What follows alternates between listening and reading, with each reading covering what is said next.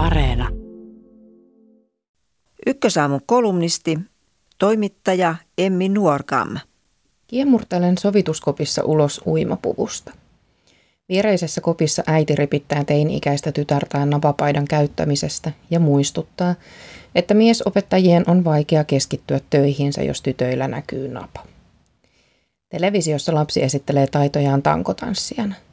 Hetkessä keskustelupalstoilla rientävät aikuiset tulkitsevat tanssin strippaamiseksi ja ennustavat lapsen tulevaisuuden olevan tuhoon tuomittu. Vaalean siniseen puettu vauva loikoilee leikkimatolla. Vauvan viereen asetetaan vaaleanpunaisiin puettu vauva ja someen ladataan söpökuva pikkuprinssin ja prinsessan romanssista. Ekaluokkalainen poika leikkii välitunnilla parhaan kaverinsa kanssa. Iltapäiväkerhon ohjaaja kutsuu kaveria toistuvasti hänen tyttöystäväkseen, joten poika lakkaa leikkimästä ystävänsä kanssa. Kaikki esimerkit ovat todellisia. Niitä yhdistää lasten seksuaalisointi, kaverisuhteiden romantisointi ja ajatus siitä, että ihmiset ovat jo vauvasta lähtien sukupuolistereotypioita toteuttavia heteroita. Vauvoilla tai pienillä lapsilla ei ole tyttöystäviä tai poikaystäviä. Itse asiassa pienillä vauvoilla ei ole edes käsitystä sukupuolestaan. Lapsen sukupuoli-identiteetti, eli lapsen sisäinen kokemus omasta sukupuolestaan alkaa kehittyä 2-4 vuoden iässä. Yksikään poika ei synny haaveilleen tyttöystävästä. Puhe nuorista pareista vauvojen kohdalla on lapselle ensimmäinen oppitunti siitä, että sukupuolesta riippuen tyttö- tai poikaystävä on oltava. Ei ole sattumaa, että nämä nuoret parit ovat aina eri sukupuolta.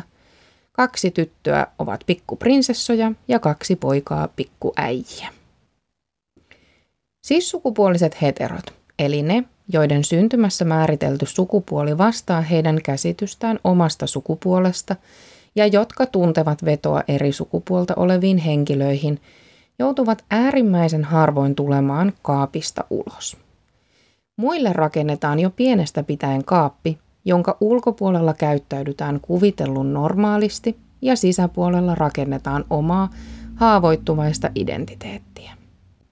Jokin aika sitten TikTokissa trendasi video, jossa teini-ikäisen tyttären isä kertoi kieltäneensä tyttäreltä vetkuttamisen aikuisten äijien edessä.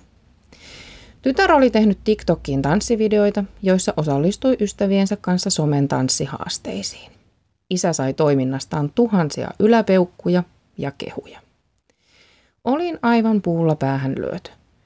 Alaikäinen tyttö sai siis rangaistuksen, koska aikuiset miehet katselivat ja seksuaalisoivat hänen vartalonsa.